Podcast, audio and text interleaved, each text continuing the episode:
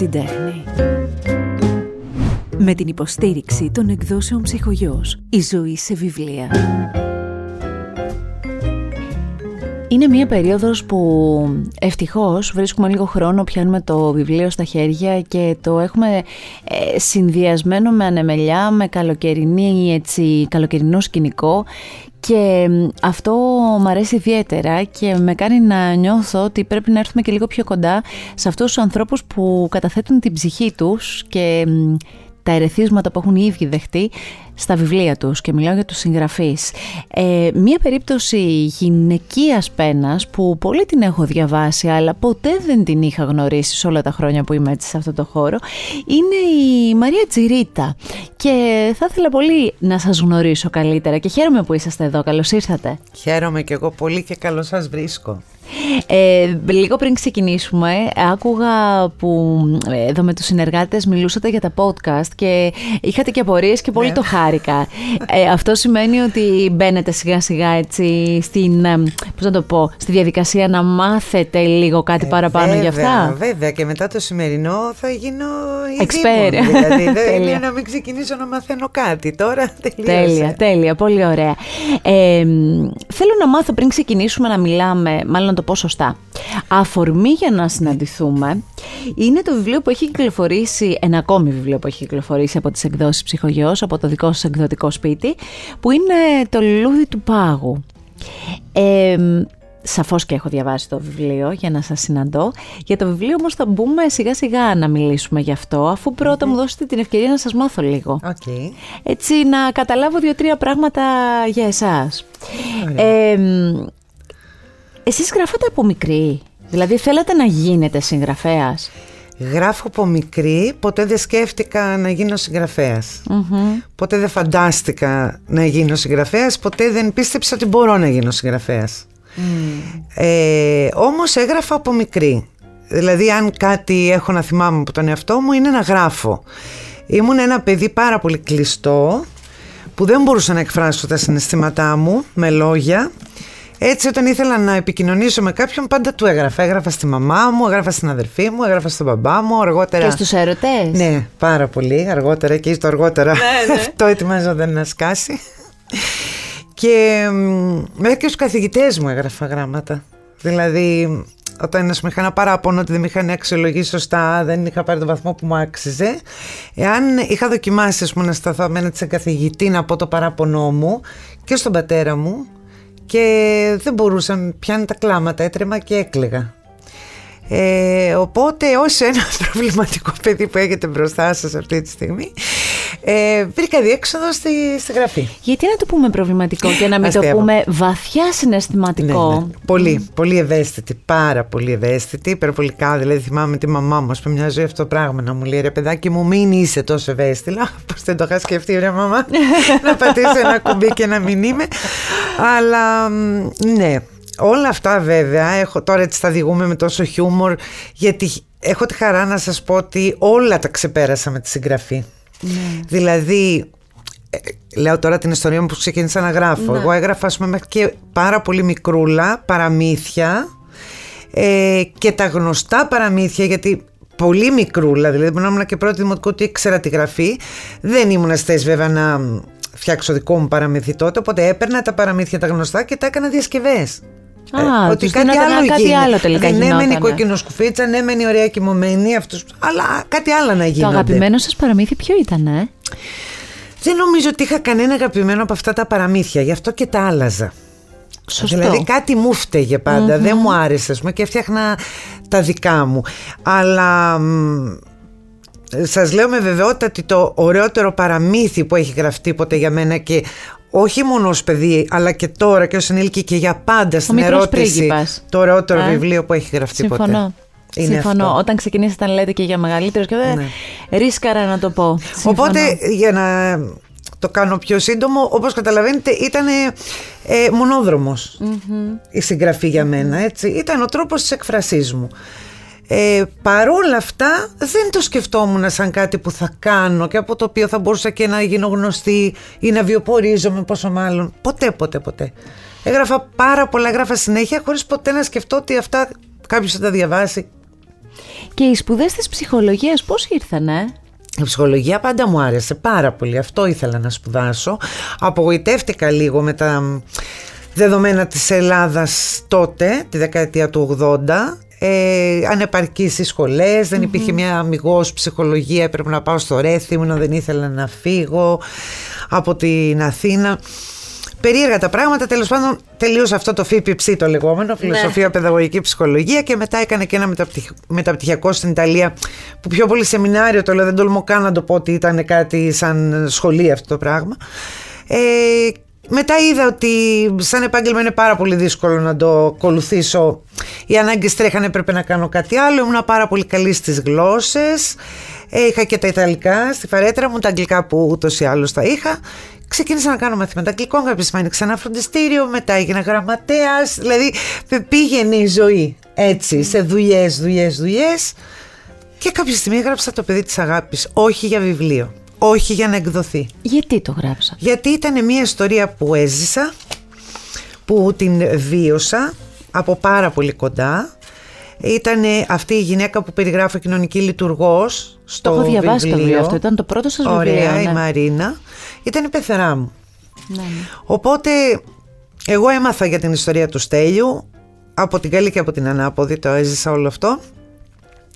Ε, και με είχε συγκλονίσει τόσο πολύ αυτή η ιστορία που ήθελα να την γράψω σαν παρακαταθήκη στη μνήμη του. Για την πεθερά μου το έκανα. γιατί ε, μου είχε διηγηθεί εκείνη όλη του τη ζωή και λέω θα κάτσω να γράψω όλα αυτά που μου είπε, να γράψω την ιστορία τους Στέλιου όπως μου την έχει διηγηθεί. Και θα της πω ότι να το γράψα αυτό ας πούμε για σένα. Συνέβη λοιπόν το εξής ε, συγκλονιστικό, πόσες φορές μπορεί να την έχω πει αυτή την ιστορία, Θεό μου, αλλά είναι πραγματικά τρομερό. Δεν της το είπα ότι το έκανα, γιατί δεν ήταν και καλά ψυχολογικά και δεν ήθελα καν να αναφέρω το στέλιο. Περίμενα να περάσει καιρός. Εγώ έγραφα, έγραφα, έγραφα. Πέρασε κανένας χρόνος. Το είχα ετοιμάσει, το είχα τυπώσει σε Α4. Το είχα κάνει σπιράλ. Και πήγαμε με τον ε, σύζυγο τον τότε να τη δούμε και το έβγαλα από μια τσάντα και της λέω: Έχω φτιάξει κάτι για σένα. Εδώ είναι η ιστορία της ζωής του Στέλιου. Και ενώ όλο το προηγούμενο διάστημα πια η γυναίκα είχε ηρεμήσει, ήταν καλά, δεν είχε κανένα πρόβλημα, έδειχνε να το έχει ξεπεράσει, κόντυψε να μας μείνει στα χέρια. Δεν μπορούσε να πάρει ανάσα, δηλαδή μια, μια αντίδραση πολύ υπερβολική που δεν φανταζόμουν να λέω Παναγία μου τι έκανα, γιατί ήταν τόσο κακό αυτό που έκανα. Και όταν συνήλθε μου είπε την τελευταία φορά που είδα το Στέλιο ζωντανό, γιατί το παιδί αυτό αυτοκτόνησε όπως θυμάστε, αυτό έχετε Ναι, διαβάσει. το βιβλίο. Τελευταία φορά που τον είδα ζωντανό, τότε που μου περιγράφατε, τη τα έλεγε λίγο περίεργα. Της είπε Μαρίνα, θέλω μια χάρη από σένα. Και του είπε, Τι θες, αγόρι μου; Της λέει, Θέλω να γράψεις ένα βιβλίο για τη ζωή μου. Και του λέει, Εγώ αγάπη μου, δεν ξέρω να γράφω βιβλία. Δεν μπορώ να το κάνω αυτό. Και της είπε, Δεν ξέρω τι θα κάνεις, θα βρεις έναν τρόπο. Αυτό δεν μου μεταφέρθηκε ποτέ. Να είδες ακόμα, το λέω και να Ναι, τριχιάζω. ανατρίχιασα και εγώ. Δεν μου μεταφέρθηκε ποτέ. Δεν μου είπε έτσι ώστε να μου μπει ιδέα και να πω. Ε, και εκεί άρχισα να πιστεύω ότι κάτι μεταφυσικό έχει συμβεί. Δηλαδή ότι ήρθε το πνεύμα του σε μένα και ήθελε να γραφτεί η ιστορία του, ήθελε να αγαπηθεί μετά το θάνατό του, γιατί δεν αγαπήθηκε όσο ζούσε το παιδί αυτό. Και έχω και, και άλλο λόγο να το πιστεύω ότι συνέβη αυτό, ότι πολλές φορές έγραφα, τρέχαν τα χέρια μου στο πληκτρολόγιο, χωρίς εμπειρία εγώ έτσι. Μέχρι τότε μόνο ιστορίες και διηγήματα έγραφα έτσι για, για μένα. Και μετά τελείωνα και το ξαναδιάβαζα και έλεγα εγώ το έγραψα αυτό. Πώς το σκέφτηκα, πού μου ήρθε; Αυτό λοιπόν ήταν το ξεκίνημα μιας Αυτό πορείας. ήτανε. Να πούμε λοιπόν ότι στη δική σας περίπτωση δεν βλέπουμε το, το- την συγγραφέα η οποία αποφάσισε ότι θα γράφει βιβλία για να βιοπορίζεται. Ε, Βλέπουμε μια γυναίκα η οποία έχει και άλλη δράση επαγγελματική. Φυσικά, έτσι. συγγραφή δεν είναι επάγγελμα, είναι τέχνη. Και αποφασίζει λοιπόν τη συγγραφή να την κρατήσει σε αυτό το κομμάτι, στο κομμάτι της τέχνης της, την ψυχή της, την κατάθεση της ψυχής της. Ε, σε αυτό το πρώτο βιβλίο λοιπόν είδαμε μια αληθινή, διαβάσαμε μια αληθινή ιστορία. Ε, έκτοτε από ό,τι έχω διαβάσει σε συνεντεύξεις σας, δεν έχετε, ε, ε, βάζετε πάντα στοιχεία, Έχετε στοιχεία που, από διάφορες ιστορίες που έχετε Ακριβώς. ακούσει, αλλά δεν έχουμε μια εξ ολοκλήρου αληθινή Βεβαίως έχουμε. ιστορία. Έχουμε και άλλα βιβλία αληθινές ιστορίες. Αληθ, ολ- εξ ολοκλήρου αληθινή ιστορία. Εξ ολοκλήρου αληθινή ιστορία η γυναίκα που ήξερε μόνο να αγαπάει της Αλέκας που μεγάλωσε στην Πετρόπολη Καβάλας. Ε, ένα βιβλίο το οποίο ακούστηκε, διαβάστηκε πάρα πολύ, αγαπήθηκε Ναι, πάρα πολύ. ναι, Νομίζω ναι, ότι ναι, γενικά ναι, οι ναι, αληθινές ναι. ιστορίες αγαπιούνται, πολύ. Θέλω να πω ότι εσείς βάζετε πάντα σε όλα σας τα... Ναι, σε όλα δηλαδή, τα ακόμη βιβλία. και σε αυτό για το οποίο Ναι. θα συζητήσουμε, ε, έχετε πει... Ναι, αλλά δεν είναι για μία ότι- αληθινή ιστορία. Ακριβώς, Υπάρχει ακριβώς, μυθοπλασία. Ακριβώς, Ε, ακριβώς. και το περσινό μου βιβλίο, το κάτω από τη μιλιά, είναι μια αληθινή ιστορία. Και αυτό που θα εκδοθεί του χρόνου. Γενικά έχω κάτι με τις αληθινές τις ιστορίες. Μ' αληθινές. αρέσουν πολύ, με τραβάνε. Πολύ. Δεν, έχουν, ο- δεν υπάρχει όμως ένας ε, κίνδυνος στις αληθινές ιστορίες όταν ε, μεταφέρονται στο Δεν το, βιβλίο. όχι, κίνδυνο δεν θα το έλεγα. Θα το έλεγα δυσκολία. Δυσκολία, Δυσκολία. έχουν πολύ. Γιατί ένας συγγραφέας που κινείται στη μυθοπλασία κάνει ό,τι θέλει. Είναι ελεύθερος. Λες, δεν μου βγαίνει αυτό, θα το πάω έτσι, θα το γυρίσω εδώ. Όταν έχεις μια αληθινή ιστορία και ειδικά ενός ανθρώπου που είναι εν ζωή Εν ζωή, ακόμα. βεβαίως. και πρέπει να τη διαχειριστείς, ε, ναι, έχει δυσκολία μεγάλη. Λες, θα το πιάσω το συναισθημά του, θα, τον- θα, θα μείνει ικανοποιημένος ότι ε, τον αποτύπωσα έτσι όπως θα έπρεπε. Μέχρι Εσείς, στιγμής ε, καλά τα έχουμε πάει. Ε, και εκ του αποτελέσματος αν να κρίνουμε Δόξα τω βεβαίως. Θεώ. Εσείς στη ζωή σας διαβάζετε αληθινές ιστορίες; Ναι. Σας συντριγκάρει; Πάντα. Πάντα. Ε, δεν έβρισκα τόσο πολύ σε βιβλία. Ίσως α- αυτό το αποθυμένο να μου έμεινε και έχω γράψει τόσα. Ε, αλλά σε ταινίες. Ό,τι άκουγα ε, βασισμένο σε αληθινή ιστορία θα ήταν σίγουρα εκεί που θα έτρεχα. Είτε Ναι. στον κινηματογράφο, είτε στην τηλεόραση. Ποια, ποια ζωή ενός ανθρώπου έτσι που έχετε δει σε τηλεόραση, σε με, ταινία ή ε, έχετε διαβάσει σε ένα βιβλίο σας έχει Και συγκλονίσει; διαβάσει και δει Μαρία Κάλλας. Μαρία Κάλλας. Εντάξει, νομίζω είναι... Συ- Πραγματικά δεν ξέρω γιατί βέβαια και δεν είναι καμιά φορά ωραίο να το λέμε αυτό. Μπορεί να σε ακούει κάποιος άλλος και να μην έχει την ίδια γνώμη. Είναι και πάρα πολύ προσωπικό. Εντάξει, όμως είναι. έτσι. Δι... Μα σαφώς, εσάς Ναι. ρωτάω όμως. Οπότε θα λέω μόνο για τον εαυτό μου ότι Εννοείται. εμένα κάτι μου έκανε αυτή η γυναίκα έτσι. Δηλαδή, αν δεν είχε προλάβει να γραφτεί το βιβλίο, Ναι, σίγουρα, σίγουρα θα ήταν. έγραφα εγώ. Θα ήταν κοντά Τις σε ψάχνω αυτό. πολύ αυτές τις γυναίκες και είμαι πολύ τυχερή γιατί ή τις βρίσκω ή με βρίσκουν. Έτσι ε, βρήκα, μάλλον έτσι με βρήκε α, η γυναίκα της οποίας στην ιστορία γράφω που θα εκδοθεί το του επόμενο χρόνου. βιβλίο. Και έτσι βρήκα και την ιστορία της γυναίκας μιας γνωστής, έτσι, ε, επώνυμης δεν είναι σωστό να λέμε όλοι έχουμε, ε, διάσημης ας το πούμε γυναίκας, Ελληνίδας, η οποία δέχτηκε να το γράψει την ιστορία της ζωής της και θα γίνει σε δύο χρόνια και πάλι νιώθω έτσι φοβερή Τι συγκίνηση ωραίο που γι' λέτε ναι. αυτό. Αυτό είναι καινούριο νέο, Ναι, ε. τελείως. Είναι η πρώτη φορά που το Πολύ λέω. χαίρομαι γι' αυτό. Πολύ χαίρομαι και θα είναι η επόμενη μας συνάντηση Εντάξει, αυτή. Και θα εντάξει. σα βάλω να ακούσετε, θα σας πω στο τάδε λεπτό του podcast τι είχατε πει Εντάξει. αυτό. Ε, Εσείς δηλαδή εμπνέεστε από ιστορίες ανθρώπων. Ε; Πάρα πολύ. Σχέσεις ανθρώπων. Σχέσεις. είναι η, η σχέση που θα διαδραματιστεί ας πούμε μέσα, μέσα στην ιστορία ενός ανθρώπου που θα με τριγκάρει. Βοηθούν οι σπουδές σας σε αυτό; Σίγουρα έχουν βοηθήσει. Σίγουρα θα έχουν βοηθήσει. Δηλαδή είναι κάτι που πολύ συνειδητά το βλέπω, αλλά λέω ότι Ναι. αυτά που σπούδασα και μάλλον πιο πολύ αυτά που διάβασα εκ των υστέρων από μόνη μου η έμφυτη μου περιέργεια να παρατηρώ τους ανθρώπους, να τους αναλύω, να τους εξηγώ, να τους δικαιολογώ, να να να ε, αυτά με έχουν κάνει αυτό που είμαι. Άρα αφού ο δημιουργός είναι έτσι, άρα και τα έργα του ε, θα Σωστά, είναι σωστά. ανάλογα. Και πάντα στα βιβλία μου αυτό νομίζω κυριαρχεί. Σχέσεις ανθρώπων, συνέστημα πάρα πολύ, αλλά όχι απλά να τα καταγράφω αυτά που συμβαίνουν, αλλά να τα εξηγώ γιατί κάποιος έδρασε με τον τρόπο που έδρασε, αντέδρασε με τον τρόπο που Αυ- αντέδρασε. αυτό που περιγράφετε και σε αυτό το βιβλίο σας, ειδικά Κατά σε αυτό κόρον. το βιβλίο σας ακριβώς, είναι, είναι μέσα και είναι και... μ, Ξέρετε τι ένιωσα διαβάζοντας το, ολοκληρώνοντας το. Νομίζω ότι αυτό το βιβλίο για κάποιους ανθρώπους και θα πούμε γι' αυτό σε ελάχιστο χρόνο γιατί τώρα θα ξεκινήσουμε να μιλάμε γι' αυτό ε, θα μπορούσε να είναι ένα εγχειρίδιο θα μπορούσε να είναι ένας φάρος για να δείξει το δρόμο για αλλαγή συμπεριφοράς; Ναι. Ναι. Ε, Συμφωνείτε. συμφωνώ απόλυτα. Ε, μ, δεν ξέρω από πού να πρωτοαρχίσω να σας πω για αυτό το βιβλίο. Δεν είναι... μ, ε, η- η αφορμή για να το γράψω ας πούμε δεν είναι ευχάριστη γιατί υπήρξα εγώ θύμα. Ε, αλλά άλλες μέσα από μια τραυματική εμπειρία, μέσα από κάτι αρνητικό που μπορεί να σου συμβεί, τουλάχιστον να φτιάξεις, να δημιουργήσεις κάτι, να βοηθήσεις άλλους ανθρώπους. Ε, επέλεξα λοιπόν να έχω γυναίκα όχι ηρωίδα, γιατί όπως βλέπετε και στο εξώφυλλο λέω ότι η Αλεξάνδρα μπορεί, είναι η πρωταγωνίστρια, αλλά δεν είναι η ηρωίδα. Ακριβώς, δεν είναι η ηρωίδα. Στο επιστόφυλλο το διαβάζουμε αυτό. Μισό λεπτάκι λοιπόν, να βάλουμε, συγγνώμη, θα βάλουμε μία ανωτελεία. Ζήσε την εμπειρία στις εκδόσεις ψυχογιός. Θα πούμε λοιπόν ότι το βιβλίο «Το λουλούδι του πάγου» που κυκλοφορεί από τις εκδόσεις ψυχογιός αρχικά έχει ένα τίτλο που δεν ξέρω τι καταλαβαίνετε, δηλαδή το λουλούδι του πάγου. Το λουλούδι του πάγου όμως έχει και μια άλλη ονομασία. Ποια είναι η ονομασία του; Είναι ο Νάρκισσος. Είναι ο Νάρκισσος. Και εκεί αρχίζεις και ψάχνεις ποιος είναι ο Νάρκισσος και ποιος είναι ο Ναρκισιστής. Έτσι. Αυτή είναι η ουσία ε, του βιβλίου και γύρω γύρω από αυτό.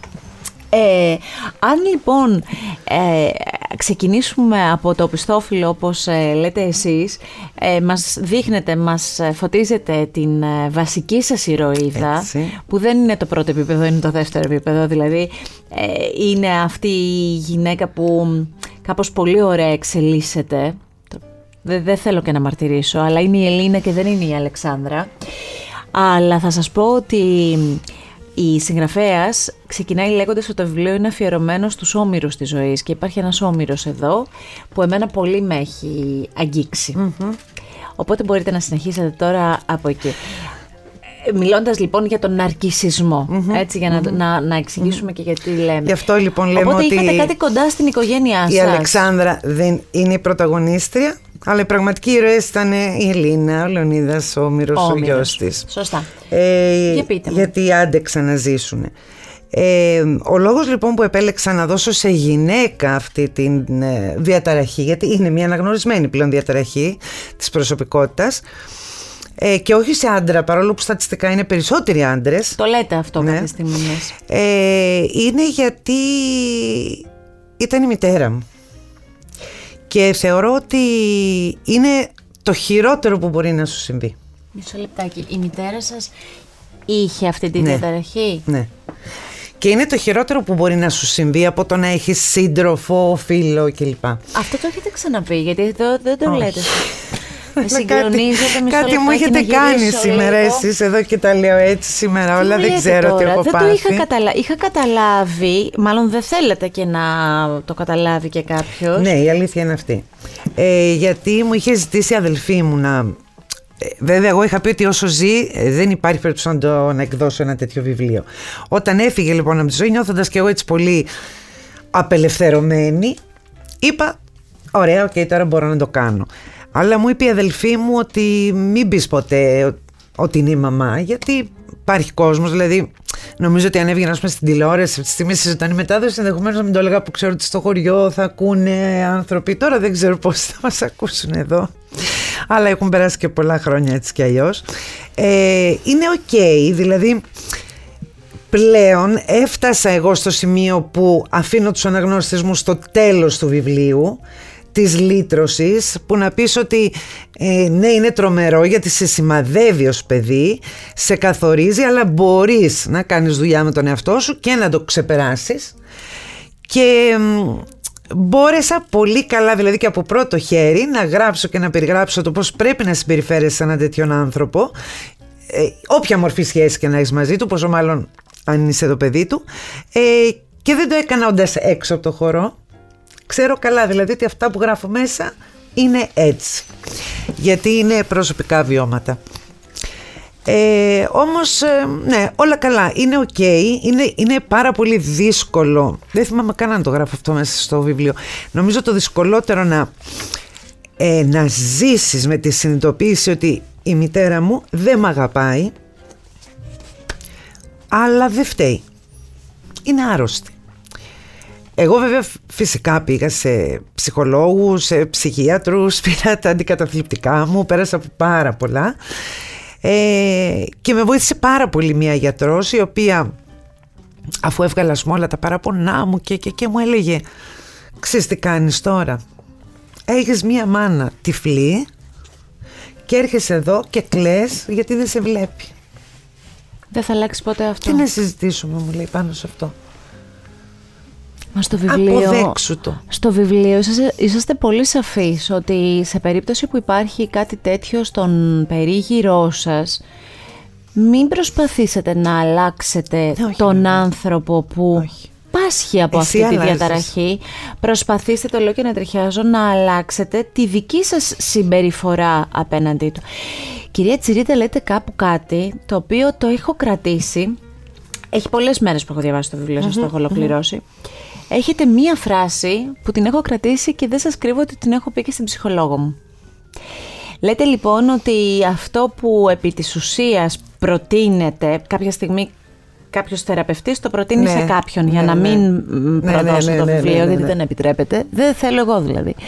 Ε, λέτε λοιπόν κάπου ότι αυτό που σου προτείνω να κάνεις δεν είναι ακριβώς αυτές οι λέξεις γιατί δεν μιλάει έτσι ο θεραπευτής αλλά είναι να γίνεις ένας γκρίζος βράχος. Ναι.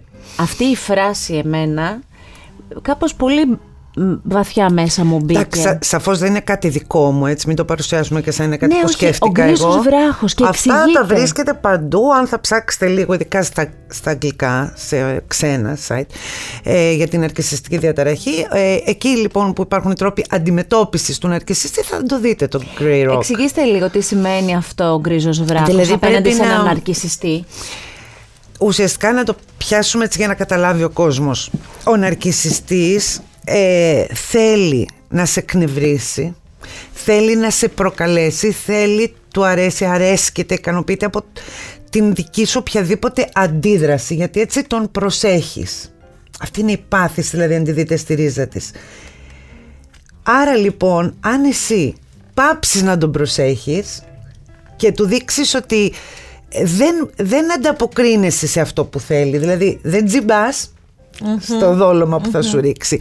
Δεν αντιδράς, δεν αντιμιλάς, δεν προσπαθείς να υπερασπιστείς τον εαυτό σου. Δεν σε πνίγει το δίκαιο που σε πνίγει μαζί τους και αρχίζεις και χτυπάς το κεφάλι σου στον τοίχο και βγαίνεις από το έργο σου. Δεν κάνεις τίποτα από αυτά γιατί είσαι ένας γκρίζος βράχος, αόρατος άοσμος που στέκεται κάπου και Αδιάφορος. περνάει απαρατήρητος. Απαρατήρητος, ναι. Αδιάφορος. Άρα λοιπόν δεν μπορεί να έχει την προσοχή σου, δεν μπορεί να γίνει αυτό το, το interaction και μόνο έτσι μπορείς να τον σταματήσεις. Είναι ο μοναδικός τρόπος να τον σταματήσεις. Να μην ασχολείται μαζί σου, γιατί δεν έχει νόημα να ασχολείται μαζί σου. Δεν, δεν θα βρει την ανταπόκριση που θέλει. Οπότε θα πάψει και να ασχολείται μαζί σου. Αυτό εμένα πολύ με... Δηλαδή δεν ξέρω τώρα γιατί κόλλησε το μυαλό μου σε αυτό, πάντως να ξέρετε ότι το πήρα μαζί μου, δηλαδή το πήρα μαζί μου και... Ε, μ, υπάρχουν κάποιες συγκεκριμένες σελίδες μέσα στο μυθιστόρημα ε, που αυτές είναι που είπα ότι μπορούν α, κάλλιστα να είναι το εγχειρίδιο που λέει πολύ, φωτίζει πολύ για το τι είναι ο ναρκισισμός και φωτίζει και πάρα πολύ για το πώς θα μπορούσε ένας άνθρωπος που βρίσκεται κοντά στον περίγυρο ενός ναρκισιστή πώς θα μπορούσε να προστατέψει, αν μου επιτρέπετε αυτό το ρήμα, τον εαυτό του Ε, μα και αυτά- την, ε, τη αυτό ζωή οφείλει του. να κάνει. Τη ζωή του. Να σας πω κάτι. εμ, με έχετε συγκλονίσει να ξέρετε, γιατί δεν περιμένα ότι θα ήταν τόσο κοντινό σας. Ναι. Εμ, η, ε, νομίζω είσαστε μητέρα, σωστά; Ναι. Έχετε Μία κόρη Μία έχω. κόρη. Η κόρη σας ε, ξέρει για όλο αυτό; Φυσικά και ξέρει, ξέρει τα πάντα. Ε, έχει διαβάσει και εκείνη πάρα πολύ ψυχολογία, παρόλο που το επαγγελμά της είναι αισθητικός, είναι τε, τελείως καμία σχέση. Δηλαδή, όμως διαβάζει πάρα πολύ και διαβάζει κυρίως ψυχολογία. Ξέρει τα πάντα και για αυτή τη διαταραχή. Ε, μου λέει τώρα, γιατί είναι 30 χρονών η κόρη μου, οπότε συζητάμε σε άλλο επίπεδο. Πολλές φορές λοιπόν μου λέει, μάλλον μου το έλεγε πιο πολύ τα προηγούμενα χρόνια, αλλά νομίζω ότι το έχω διορθώσει αρκετά πια τα τελευταία ε, ότι είχα αρκετά στοιχεία και εγώ από τη μητέρα μου χωρίς να έχω αυτή καθε αυτή τη διαταραχή γιατί δεν θα συζητάγαμε τώρα αν την είχα και εγώ αυτή ούτε θα γράφω ποτέ αυτό το βιβλίο θα ήταν κάτι ξένο για μένα Και εδώ μία επίσης παρένθεση, κάτι πολύ ωραίο που γράφετε μέσα. Λέει καμιά φορά μπορεί να περάσει από το μυαλό σας διαβάζοντας το βιβλίο ότι μπορεί να πάσχετε κι εσείς από αυτό. Δεν πάσχετε και μόνο που το σκέφτεστε δεν Ναι, ναι. πάσχετε. Επίσης Είναι να σαφές. σας πω ότι μ, στις άπειρες κριτικές που έχουν γραφτεί για αυτό το βιβλίο από αναγνώσεις τώρα δεν μιλάω για κριτικούς και τέτοια μιλάω για τους αναγνώστες Ναι, ναι, ναι, που ναι. γράφουν Το αυθόρμητα κοινό τη σας, αυτοί γνώμη που τους σας ναι. αγαπάνε και σας ακολουθούν. Τόσα πολλά που έχουν γραφτεί μέσα σε όλα αυτά και νομίζω είναι και στη σελίδα το- των εκδόσεων. Είναι κάπου που δηλαδή μπορεί να το βρει ο καθένας. Υπάρχει μια κριτική ε, που γράφει, που λέει ότι δεν καταλαβαίνω τι βρίσκεται όλοι σε αυτό το βιβλίο. Μου φάνηκε απελπιστικά βαρετό και κουραστικό. Και λέω, να τι, καλώς τι. ναι, ναι, ναι. Δηλαδή είναι βέβαιο ότι κάποιος που την έχει από την διαταραχή το διαβάσει το βιβλίο ή θα το βρει ότι τι χαζομάρες γράφει αυτή. Ναι, ή απλά ναι, θα ναι. πει ότι κοίτα ρε παιδί μου κάτι άνθρωποι που υπάρχουν, αλλά σε καμία περίπτωση δεν θα σκεφτεί ότι μπορεί να τον αφορά. Σε καμία. ναι, ναι, ναι, ναι. Γυρίστε λίγο στην κόρη σας. Η γιατί κόρη σας μου διάκοψα. λοιπόν μου έλεγε ότι έχει συνειδητοποιήσει ότι έχει στοιχεία ας πούμε της γιαγιάς αυτό εκείνο και με το που μου τα έλεγε ας πούμε, και μετά επισήμανε τελικά είπα έναν οδηγό να έχω στη ζωή μου ας πούμε, ό,τι έκανε να μην το κάνω, ό,τι έλεγε να μην το λέω μπας και πάνε λίγο καλύτερα τα πράγματα δεν πήγανε πάρα πολύ καλύτερα τα πράγματα σαφώς βέβαια είμαι πολύ πιο κοντά με την κόρη μου από ότι ήταν εκείνη μαζί μου δεν το συζητάω ε, ε, αλλά έκανα και εγώ πάρα πολλά λάθη μεγαλώνοντας αυτό το παιδί ε, γιατί δεν ήμουν καλά. Οπότε είναι λογικό, είναι μοιραίο. Ναι. Δηλαδή εγώ ε, θεραπεύτηκα στο πούμε από όλο αυτό συνειδητοποίησα τι ήταν αυτό που είχε η μαμά μου εξήγησα όλη της τη σχέση μαζί μας με μένα και με την αδερφή μου και με τον πατέρα μου έβαλα τη ζωή μου κάτω πήγα σε, σε ψυχίατρο ε, σε, έκανα ψυχοθεραπεία Το δουλέψατε όλο αυτό. Πάλεψα πολύ. με κατάθλιψη και αυτό είχε συμβεί τα τελευταία 5-6 χρόνια. Που ήδη η Χριστίνα, ας πούμε, ήταν 24-25 χρονών. Τι να σου κάνει. Ναι. Μέχρι τότε ε, δεν πέρασε και αυτή πάρα πολύ καλά μαζί μου, νομίζω ότι αν τη ρωτήσετε. Αυτό θα σας πει. Φαινομενικά περνούσε πάρα πολύ καλά, αλλά λέει, ε, και εκείνη κάνει ψυχοθεραπεία να φανταστείτε, δηλαδή συνειδητοποίησε την ανάγκη, γιατί όπα και εγώ πρέπει να τα δω λίγο τα θέματα μου. Ε, ένιωθε ότι ποτέ δεν ήμουν η προτεραιότητά της, δεν, ότι ποτέ δεν ήταν η προτεραιότητά μου. Αυτό έχει εισπράξει από μένα ε, και ότι δεν ήμουνα πολύ παρού, δεν ήμουνα παρούσα στη ζωή της. Ήμουνα πολύ δοτική σε πάρα πολύ σε υλικά. Ε, ήμουνα πάρα πολύ το να μην στεναχωριέται για τίποτα, να μην αγχώνεται ποτέ, να μην της χαλιέται κανένα χατήρι και αυτά όλα εκείνη μεγαλώνοντας τα εξήγησε ως ε, εξαγορά. Το διάβασε το βιβλίο η κόρη σας; Το διάβασε το βιβλίο και ενώ εγώ νόμιζα ότι δεν το έχει διαβάσει γιατί δεν μου έλεγε τίποτα κάποια στιγμή είχα πάει από το μαγαζί γιατί είχε ένα κατάστημα και της λέω ρε παιδί μου το βιβλίο πότε θα το διαβάσεις; Το διάβασα μου λέει. Της λέω και εντάξει δεν έμαθα και κάτι που δεν ήξερα και δεν είπε τίποτα άλλο. Δεν σχολίασε τίποτα άλλο. Και εγώ δεν, δεν την πίεσα περισσότερο. Ε, είναι, καταλαβαίνω ότι είναι και εκείνη στη θέση κάπως δύσκολη γιατί είχε δέσιμο με τη γιαγιά της η μητέρα μου είχε εμένα σαν χρυσό παιδί Ναι. γιατί πάντα έχουν ας πούμε αυτοί που κάνουν παιδιά θα έχουν ένα παιδί με το οποίο θα πάνε πάρα πολύ κόντρα που ήταν η Ναι. αδερφή μου αυτή και θα έχουν και το χρυσό παιδί τους στο καλό παιδί που ήμουν εγώ αυτή που χαμπάρι δεν είχα πάρει από όλα αυτά σας λέω μέχρι πολύ μεγάλη ηλικία και ήμουν όλο ναι μαμά και να τρέχω για τη μανούλα και μονίμως αυτό ε, όταν λοιπόν από ένα σημείο και μετά άρχισα και εγώ να επαναστατώ σε όλο αυτό και να έχω τη δική μου ζωή και να μην την έχω πια θεά έπιασε την κόρη μου.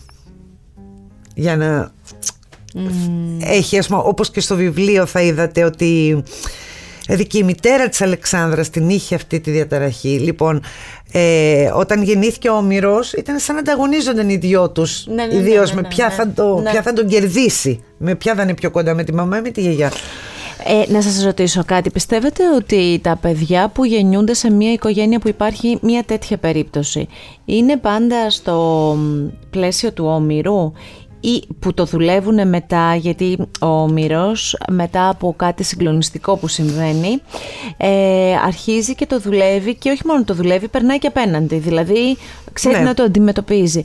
Πιστεύετε ότι το σύνηθες είναι αυτό; Όχι καθόλου. Δυστυχώς. Όχι καθόλου. Ε, τα παιδιά των ναρκισιστων ε, δύο, ε, δύο δρόμους έχουν συνήθως. Δηλαδή ή θα γίνουν ναρκισιστές, θα πάνε εκεί, ή θα πέσουν στην καταθλιψη Αυτό είναι βέβαιο ότι θα το περάσουν. Το, το κατάθλιψη είναι ο κομμάτι. Αν δεν γίνουν ναρκισιστές. Τώρα, αν καταφέρουν με, με, με σωστή στήριξη, ψυχοθεραπεία, ανθρώπους κοντά τους άλλους και το ξεπεράσουν αυτό, ναι, τότε έχουν πολλές πιθανότητες να πάνε καλά. Οι ερωτικές σχέσεις με έναν ναρκισιστή, είτε άντρα που μου λέτε ότι είναι και συνηθέστερη η περίπτωση, είτε γυναίκα. Ε, πόσο, δεν θα ρωτήσω πόσο εύκολες, πόσο δύσκολες θα ρωτήσω είναι. Ε, εντάξει, είναι παγίδα, είναι, δηλαδή πρέπει να έχεις στο μυαλό σου πώς είναι η αράχνη που έχεις στήσει τον ιστό, ας πούμε, και θα πας και θα σε γραπώσει. Είναι περιπτώσεις που ακούμε γύρω-γύρω. Τώρα τελευταία ακούγεται πάρα πολύ ναρκιστική διαταραχή και με διάφορα που έχουν συμβεί στην κοινωνία. Ε, γιατί αυτοί οι άνθρωποι είναι πάρα πολύ γοητευτικοί. Είναι εξαιρετικοί στη συμπεριφορά τους. Ενώ ξέρεις, όταν είναι ένας άνθρωπος κακότροπος, τον βλέπεις. Ναι. Λες, ναι. α, μωρέ, αυτός είναι ε, ε, γιατί, ξινός. Γιατί Αυτή τώρα δεν τελευταία, είναι ξινή, είναι θαυμάση. Γιατί τώρα τελευταία λέτε ότι κάπως φουντώνει αυτό; Γιατί το, το ακούσαμε στην περίπτωση της δολοφονίας της Καρολάιν, ότι για τον ε, πιλότο. Ναι. Το ακούμε τώρα για την περίπτωση της ε, Ρούλας και του Μάνου και οι δύο ναι. έχουν χαρακτηριστεί Όχι, θέλω να πω γιατί όμως το, θεωρείτε ότι αυτό αρχίζει στην κοινωνία. Δεν αρχίζει, είναι... υπήρχε πάντα. Απλά τώρα επειδή έχει ένα όνομα και πλέον το ξέρουν το οι περισσότεροι. Ναι, το χρησιμοποιούν. Για το χρησιμοποιούν οι ψυχολόγοι στην τηλεόραση και αρχίζει και το μαθαίνει και ο κόσμος. Και γιατί, ε, θα ήθελα να μου πείτε, γιατί από τις ε, διαταραχές, οι οποίες είναι ευρέως γνωστές, είναι αυτές που συνήθως ε, και χωρίς να ξέρουμε και ακριβώς τι σημαίνουν, τις χρησιμοποιούμε Γιατί αυτή είναι λιγότερο και τώρα, δηλαδή, θέλω να πω, γιατί αργήσαμε να την, να την καταλάβουμε; Δεν είναι τόσο απλή διαταραχή. Δηλαδή δεν είναι όπως είναι η κατάθλιψη ας πούμε, που είναι, είναι και κάνει και μπαμ, δηλαδή την καταλαβαίνεις αμέσως. Έναν άνθρωπο που έχει αυτή τη διαταραχή, αν δεν τον ζήσεις από πάρα πολύ κοντά, δεν θα καταλάβεις ποτέ ότι το έχει αυτό. Δεν μπορείς να το καταλάβεις. Ναι. Πρέπει να είσαι ή ο σύζυγος ή σύζυγος ή η πολύ κολλητή φίλη, με πολλά χρόνια όμως. δηλαδή, η να έχει, έτσι, να έχει περάσει η περίοδος του εντυπωσιασμού γιατί αυτοί οι άνθρωποι κάνουν, είναι πάρα πολύ δοτικοί. Κάνουν πάρα πολλά. Είναι πάρα πολύ γενναιόδοροι. Εγώ δηλαδή για την μητέρα μου συγκεκριμένα μέχρι πριν αυτό που σας λέω αρκετά χρόνια πίστευα ότι δεν υπάρχει καλύτερος άνθρωπος. Καλύτερη ψυχή. Έλεγα, έχει τις παραξενιές της. Πώς έλεγε η Ελίνα για την Αλεξάνδρα; Όπως έχουμε όλοι, αυτό που λέμε το κλασικό. Αλλά, δηλαδή όταν την έβλεπα, τις φιλανθρωπίες που έκανε, πώς βοηθούσε όλο τον κόσμο που είχε ανάγκη, που η πρώτη που θα έτρεχε. Μετά μετά κατάλαβα ότι όλα αυτά ουσιαστικά είναι ο τρόπος με τον οποίο αγοράζουν τους θαυμαστές τους και παγιδεύουν τα θύματά τους γιατί δεν ήθελε ποτέ να έχει υποχρέωση σε κανέναν ποτέ δηλαδή να την πάταγες χάμω αλλά με έναν τρόπο δημιουργούσε υποχρεώσεις. Και ό,τι ήθελες, ό,τι ήθελες, δεν μπορείτε να το φανταστείτε αυτό που έχω ζήσει. Δηλαδή, να με έπαιρνες ένα τηλέφωνο και να μου έλεγες Εσύ Μαρία, έχεις κανένα γιατρό; Τη λέγα Μαμά, έχουμε ένα γιατρό. Άνοιγε και θα έπαιρνε. Γιατί; Τους είχε με κάποιο τρόπο δώσει φακελάκια κάποτε. Δηλαδή, έχει δημιουργήσει από όλες τις ειδικότητες, όλους τους ανθρώπους.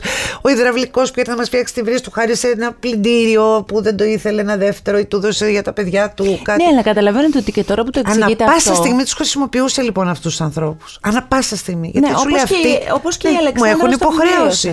Ναι, αλλά καταλαβαίνετε ότι αυτό είναι δύσκολο κάποιος να το εντοπίσει ε, ότι είναι. Δηλαδή είναι πραγματικά δύσκολο. Εάν θα πάτε τώρα στο χωριό μας, ας πούμε, να, να, να ρωτήσετε για την μαμά μου θα ακούσετε μόνο τα καλύτερα. Κανένας πέραν και από τον πατέρα μου ο οποίος βέβαια έπαθε κατάθλιψη ο άνθρωπος και έφυγε νέος αρκετά. Έσβησε, ήταν σαν να είχε παραιτηθεί από τη ζωή, δεν ήθελε άλλο να ζήσει. Παρέμεινε σίγουρη στο γι' αυτό. Του. Ναι, ναι. Πέραν από τον πατέρα μου και εμάς, εμένα και την αδερφή μου, κανένας δεν είναι θέση να τα ξέρει αυτά. Κανένας. Και μάλιστα αυτό το τραγικό που γράφω κάποια στιγμή μέσα στο βιβλίο, το ότι πας να πεις κάτι, δηλαδή και εγώ είχα φίλες, οι φίλες μου ερχόντουσαν, την βλέπανε.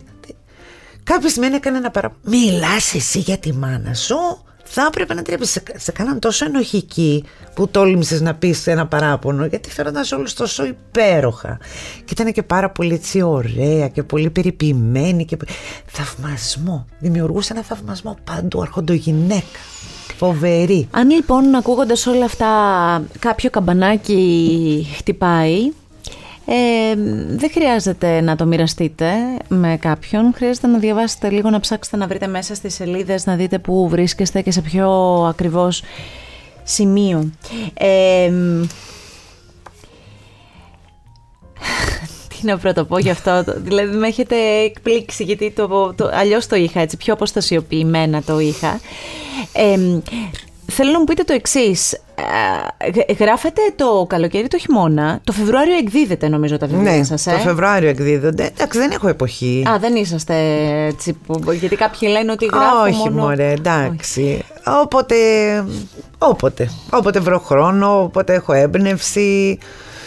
Ναι, όχι, δεν, από διάφορες συγκυρίες. Δεν έχει να κάνει. Ακούτε μουσική όταν γράφετε τα Πολλές βιβλία φορές, σας; ναι. Έχετε Πολλές κάποιο φορές. πολύ αγαπημένο σας τραγούδι που το έχετε συνδυάσει Όχι, με τη δεν ακούω συγγραφή; τραγούδια, δεν, δεν θέλω να ακούω τραγούδια, κάτι με λόγια. Στίχους, ναι. Ε, και ακούω μουσική, ο- όπου θα παίξω είτε σε κλασική μουσική. ναι. Ε, δηλαδή στην αρχή ακούγα μόνο κλασική μουσική, αλλά πια τα είχα ακούσει τόσες πολλές φορές που... Ακούστε τώρα τι συμβαίνει. Ο εγκέφαλος.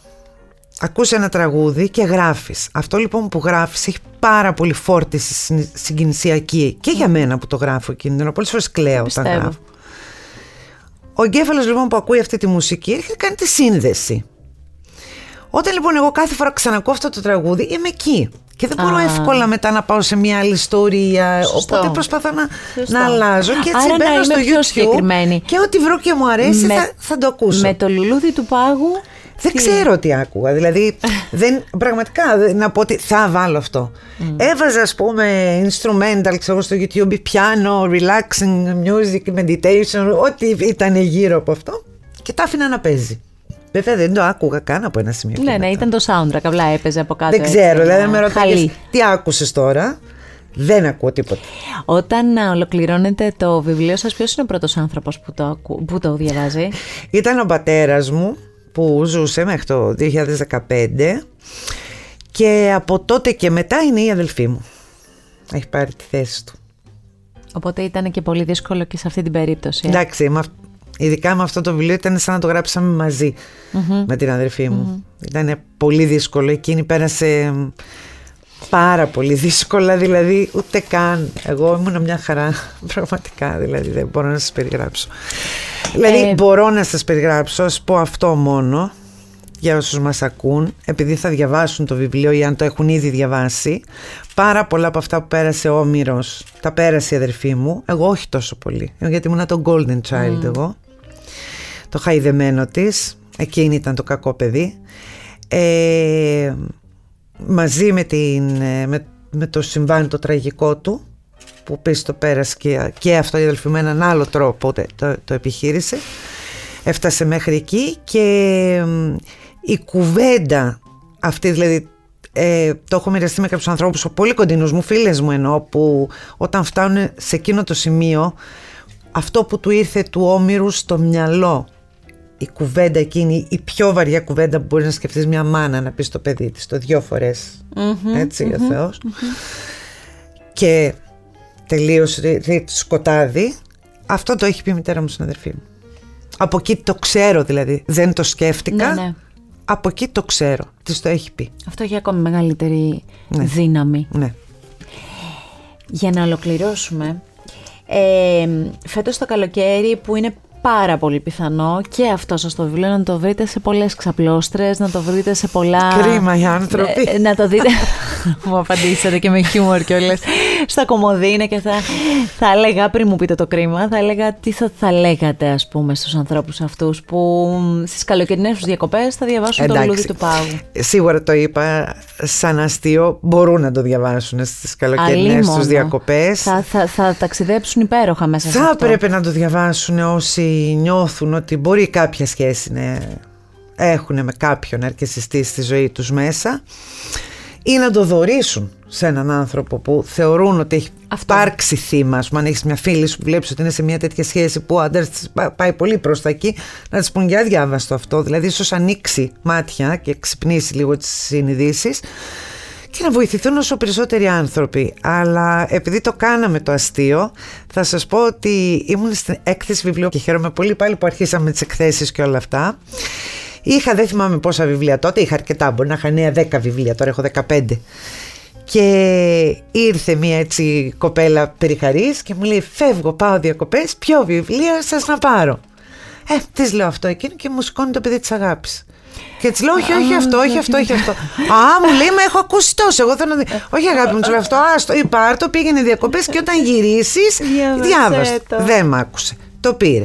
Έφυγε. Μου γράφει Σεπτέμβρη στο Facebook. Άφησα τα δάκρυά μου σε όλες τις παραλίες Κρήτης. Ναι, το ναι, θυμάμαι, ναι. έχουν περάσει τόσα χρόνια και το θυμάμαι. Ε, Παρ' όλα αυτά, θέλω να σας πω ότι έχετε δίπλα σας έναν άνθρωπο που πολλές φορές διαβάζοντας βιβλία στην παραλία κλαίει. Ναι. Κλαίω και επειδή δεν είμαι και μαγειρισμένη, είναι, είναι πολύ πολύ τα βιβλία μου, τα περισσότερα τουλάχιστον από ό,τι μου λένε. Να σας πω λοιπόν κάτι έτσι ολοκληρώνοντας τη συνάντησή μας, την πρώτη μας συνάντηση, γιατί θα υπάρξει και δεύτερη, μου το υποσχεθήκατε. Τέλεια, τέλεια. Ε, θέλω να σας ευχαριστήσω από καρδιάς, γιατί υπήρξατε συγκλονιστικά αληθινοί. Δεν θα μπορούσα αλλιώς. Είναι ένα τόσο ευαίσθητο θέμα. Είναι τόσο προσωπικό, είναι τόσο κομμάτι μου, τόσο εγώ, τόσο η ζωή μου που να κάτσω σε μια συνέντευξη και να πω ένα ψέμα ότι τι και πώς να παρουσιάσω το βιβλίο σαν να είναι κάτι εμπορικό δεν είναι. Είναι η ψυχή μου εκεί μέσα. Πώς αλλιώς να την παρουσιάσω; Εύχομαι λοιπόν αυτή η ψυχή να καλοταξιδέψει Ευχαριστώ. και να βοηθήσει κόσμο. Να γιατί... γιατρευτεί εντελώς ναι, να και να γιατρευτούν και άλλοι άνθρωποι. Αυτό, αυτό να ευχόμαστε. Αυτό, αυτό είναι το λουλούδι του πάγου από τις εκδόσεις Ψυχογειό. Ε, και μέσα στο Art Podcast βεβαίως θα βρείτε την ευκαιρία μέσα από εκεί να το κάνετε δικό σας. Ε, το Art Podcast αυτό το επεισόδιο και κάθε επεισόδιο μπορείτε να το απολαύσετε κλικάροντας στο artpodcast.gr και σε όλες τις δημοφιλείς πλατφόρμες όποια και να επιλέξετε για να ακούσετε podcast. Με την υποστήριξη των εκδόσεων ψυχογιός. Η ζωή σε βιβλία. Άκου την τέχνη. Art Podcast. Με τη Γιώτα Τσιμπρικίδου.